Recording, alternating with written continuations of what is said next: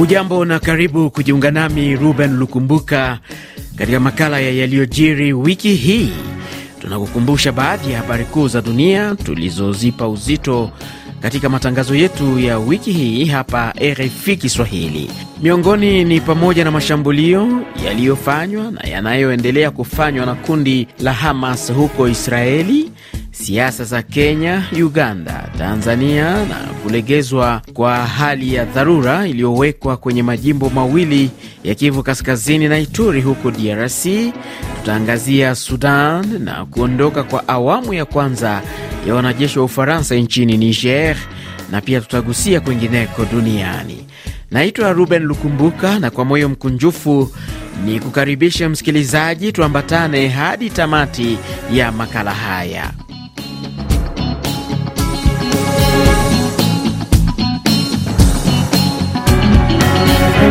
Msikilizaji, kwa sehemu kubwa makala hii itaangazia hali inayojiri kwa sasa na ilivyojiri pia huko Israeli baada ya kushuhudia mashambulio yaliyoanza kutekelezwa na kundi la Hamas juma lililopita. Ijumaa ya Oktoba 13 jeshi la Israeli lilitoa muda wa saa 24 kwa wakazi wa eneo la Gaza likijiandaa kwa uvamizi wa ardhini kujibu mashambulio hayo ya kundi la Hamas. Maelezo ya kina kuhusu tangazo hili na mwandishi wetu Hilary Ingati. Msikilizaji, wito wa Israeli unaolenga raia zaidi ya milioni moja wanaoishi kaskazini mwa Gaza, onyo hilo likija wakati huu Israeli ikiendelea kutekeleza mashambulio kulenga ngome za Hamas. Tayari vifaru vya Israeli vimeonekana katika eneo la mpaka na Gaza, hatua inayokuja baada ya hapo jana waziri wa ulinzi wa Israeli Yoav Gallant kusema ni wakati wa vita. Zaidi ya raia elfu moja na mia tatu kutoka upande wa Israeli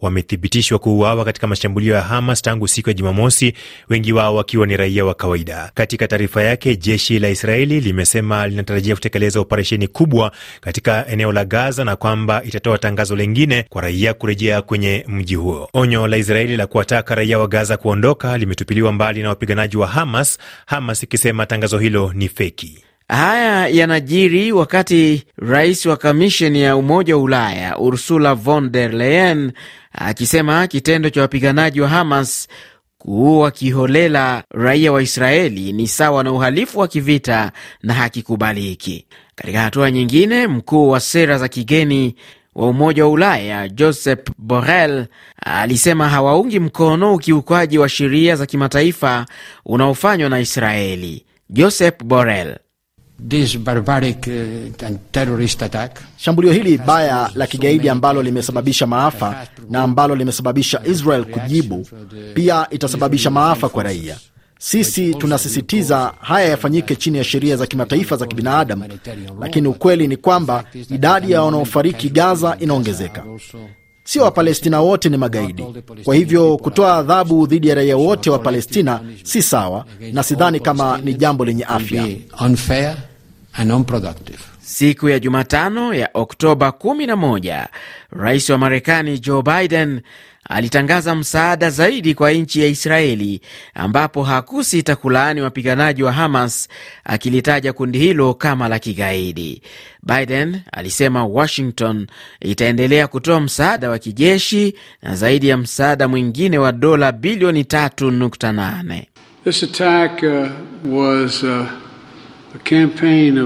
Shambulio hili ni mbaya zaidi kuwahi kutokea tangu mauaji ya Wayahudi ya Holocaust.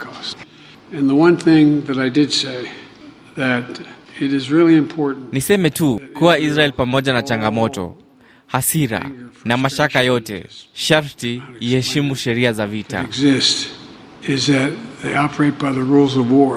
Hata hivyo kundi la Hamas lilipuuzilia mbali hotuba hiyo ya rais Biden likisema matamshi yake ni ya kichochezi. Kwa upande wake, rais wa Ufaransa Emmanuel Macron akilihutubia taifa usiku wa Alhamis kuamkia Ijumaa ya Oktoba 13 alisema raia 13 wa Ufaransa wamepoteza maisha katika mashambulio hayo huko Israeli. Nous Sisi Wafaransa tunafahamu uchungu huu unamaanisha nini mwilini mwetu. Tunaungana na Israeli kupitia uchungu wa msiba huu. Wakati huu raia wenzetu kumi na tatu wamekufa katika mashambulio haya tangu mashambulio ya Nice mwaka wa elfu mbili na kumi na sita.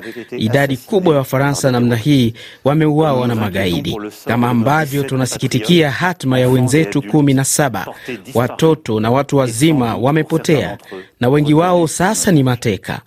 Nitawaambia kwamba Ufaransa inafanya yote pamoja na wakuu wa Israeli kuhakikisha kwamba wanarudi, wanarejeshwa nyumbani wakiwa salama, sababu kamwe Ufaransa haiwezi kuwaachilia watoto wake.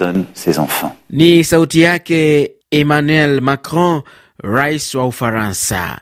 Hata hivyo, kumekuwa na miito ya kimataifa kuhusu kuzitaka pande zote zinazohasimiana huko Israeli kusitisha mapigano na kusikiliza wito wa Umoja wa Mataifa.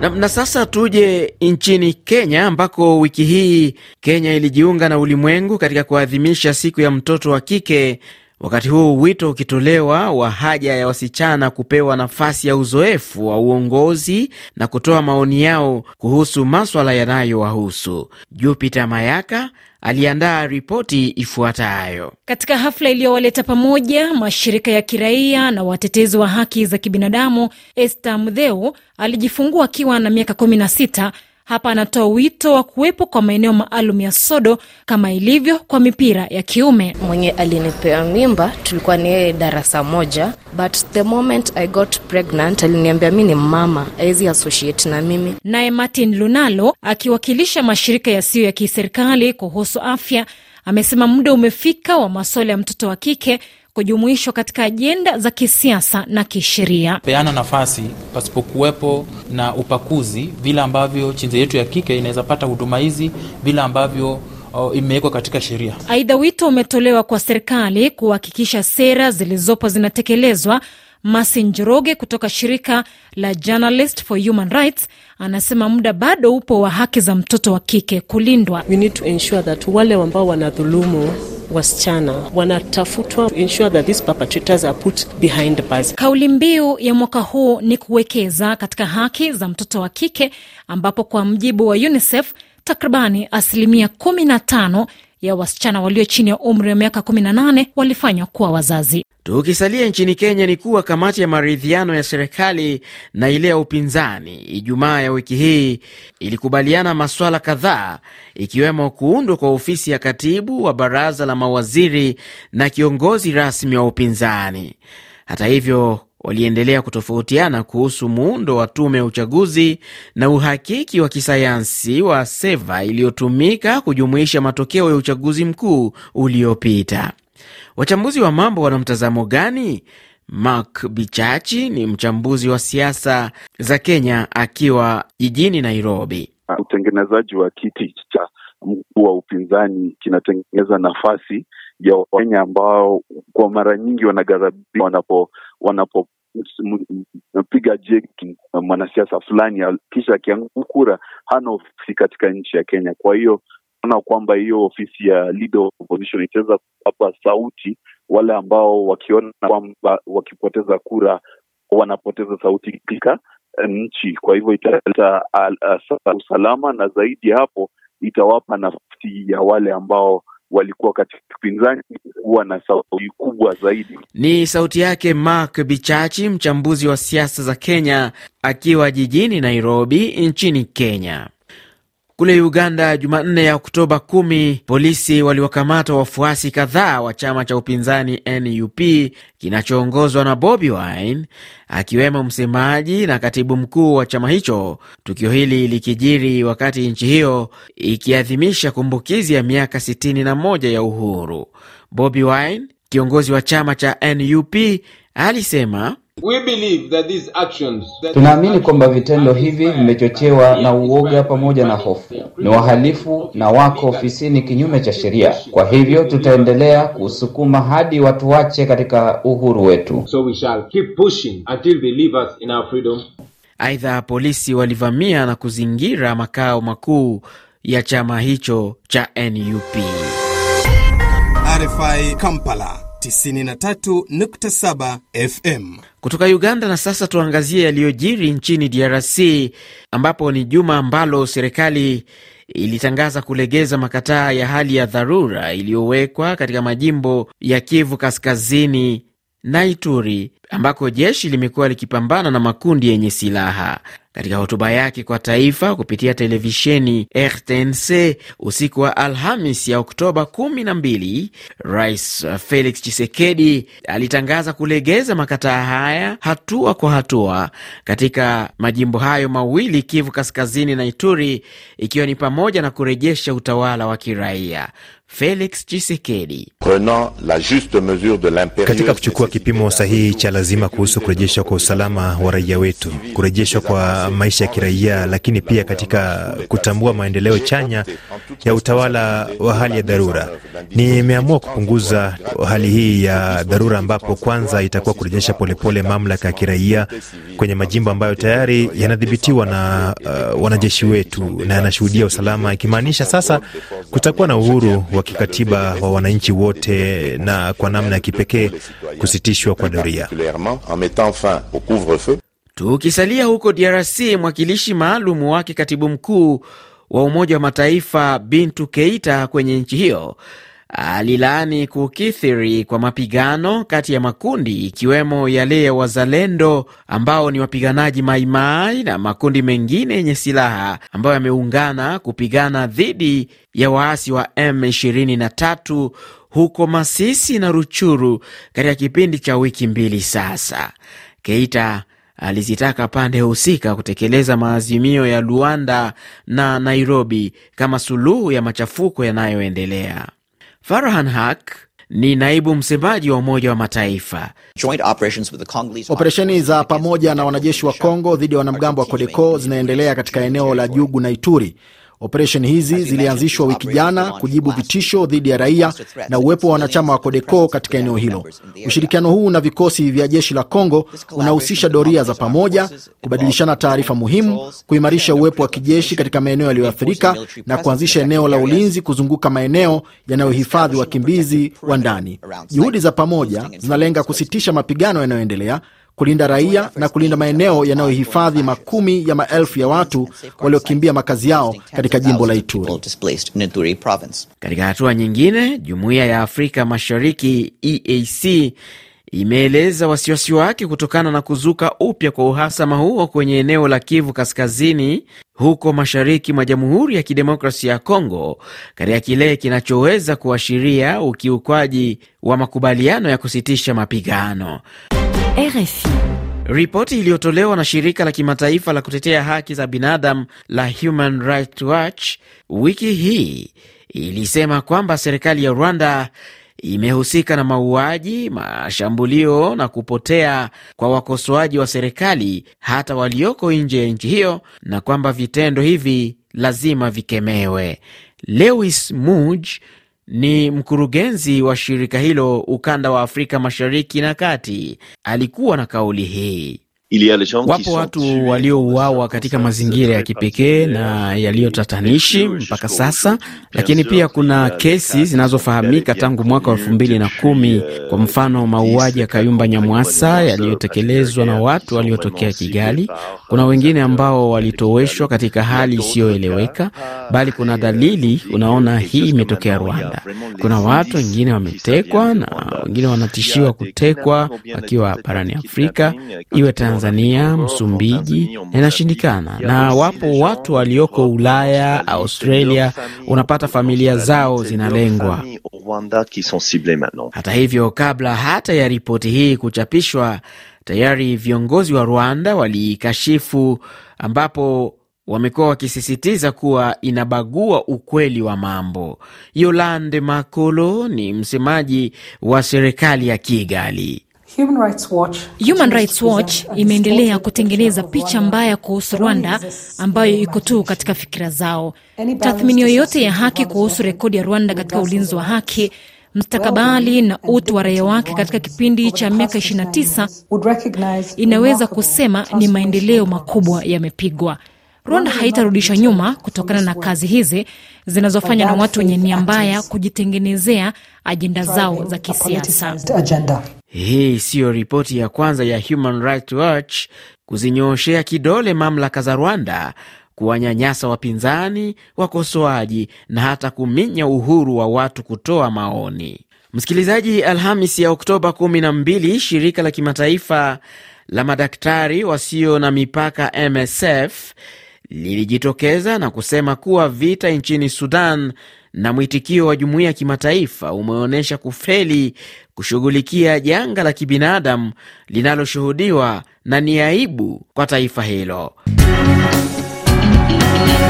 Namna sasa, tuangazie yaliyojiri katika ukanda wa Afrika magharibi na kaskazini, tukianzia huko Niger ambako tarehe 11 mwezi wa Oktoba ilikuwa ni siku ya Jumatano, makao makuu ya jeshi la Ufaransa ilithibitishia RFI kuwa msafara wa kwanza wa wanajeshi wa Ufaransa iliondoka kwenye nchi hiyo ambapo jeshi la Ufaransa lililazimika kutumia ardhi kuelekea Chad likisindikizwa na vikosi vya usalama vya Niger. Undani wa taarifa hii na mwandishi wetu Hilary Ingati. Kwa mujibu wa taarifa iliyotolewa na makao makuu ya jeshi la Ufaransa kwa vyombo vya habari huko Niamey ni kuwa wanajeshi waliokuwa katika kambi ya Walam katika eneo la Tilaberi magharibi mwa Niger wameondoka, na ikiwa ni operesheni ya mwanzo inayoashiria awamu ya kwanza kuondoka kwa wanajeshi wa Ufaransa nchini humo. Utawala wa kijeshi wa Niamey umebainisha kuwa msafara wa kwanza wa ardhini wa jeshi la Ufaransa ukielekea Chad ulisindikizwa na vikosi vya ulinzi vya usalama vya Niger, taarifa iliyosomwa Jumanne jioni kwenye televisheni ya taifa. Mbali na kuondoka huku kwa wanajeshi wa ardhini wa Ufaransa, ndege tatu maalum zilikuwa tayari kwenye uwanja wa ndege wa Niamey, ambapo vikosi maalum na vifaa vya kijeshi vilikusanywa, huku ratiba ya kuondolewa kwa wanajeshi ikiwa imekubaliwa na pande zote mbili. Kule Mali, utawala wa Kremlin ulisema Rais Vladimir Putin wa Urusi alikuwa na mazungumzo ya simu na kiongozi wa kijeshi wa Mali, Kanali Asimi Goita, mwanzoni mwa juma hili, ambapo walijadiliana kuhusu kuimarisha ushirikiano wao wa kiusalama, biashara na uchumi. Na kwa muktasari tu ni kuwa siku ya Jumatano raia wa Liberia walishiriki uchaguzi mkuu, uchaguzi ambao rais wa sasa George Weah anawania kuongoza taifa hilo kwa muhula wa pili. Uchaguzi ulifanyika katika hali ya utulivu na sasa matokeo rasmi yanasubiriwa. Jukwaa la siku mbili la kibiashara katika Umoja wa Ulaya na Botswana lilikamilika siku ya Ijumaa wiki hii jijini Gaborone, ambapo mwandishi wetu Victor Abuso alipata fursa ya kuhudhuria na akasema kwamba kila upande uliondoka na matumaini kuwa kiwango cha biashara kati ya nchi hiyo ya kusini mwa Afrika na Umoja wa Ulaya kitaimarika. Mwenzangu Victor Abuso alizungumza na Miriam Ferran kutoka tume ya Umoja wa Ulaya anayeshughulikia uwekezaji wa kimataifa. Miriam Ferran Nina matumaini makubwa sana kwamba jukwaa hili litaleta matokeo chanya. Tulikuwa na kampuni hamsini kutoka Umoja wa Ulaya, wakiwemo wafanyabiashara mia moja hamsini kutoka Ulaya, na tumekutana na kufanya mazungumzo ya kampuni zaidi ya mia nne kutoka Botswana. Tumekuwa na wakati mzuri sana. Kulikuwa na mahudhurio mazuri na maswali yaliyoulizwa pia yalikuwa ni kiwango cha juu. Sasa tunaondoka tukiwa na imani kwamba jukwaa hili lilikuwa na manufaa, lakini nitakuwa na uhakika tu iwapo nitaona matokeo chanya. Kufikia mwisho wa mwaka 2022 biashara kati ya Umoja wa Ulaya na Botswana ilikuwa na thamani ya dola bilioni 1.48 kwa mujibu wa takwimu za Benki ya Dunia almasi ikiwa bidhaa inayoendelea kuongoza kwenye soko la Ulaya. Kwengineko duniani, tukianza kwa kupiga tochi yetu kule Marekani, ni kwamba wiki hii bunge la Congress lilishindwa kwa mara nyingine kupata spika baada ya mbunge wa chama cha Republican Steve Scalise kujiondoa kwenye kinyang'anyiro hicho siku moja baada ya chama chake kumteua hii ikijiri baada ya kushindwa kupata kura akidi ya wabunge 217. Nam msikilizaji, muda umeniruhusu kuwa na hayo katika makala ya yaliyojiri wiki hii. Naitwa Ruben Lukumbuka, asante sana na kwa heri kutoka Nairobi.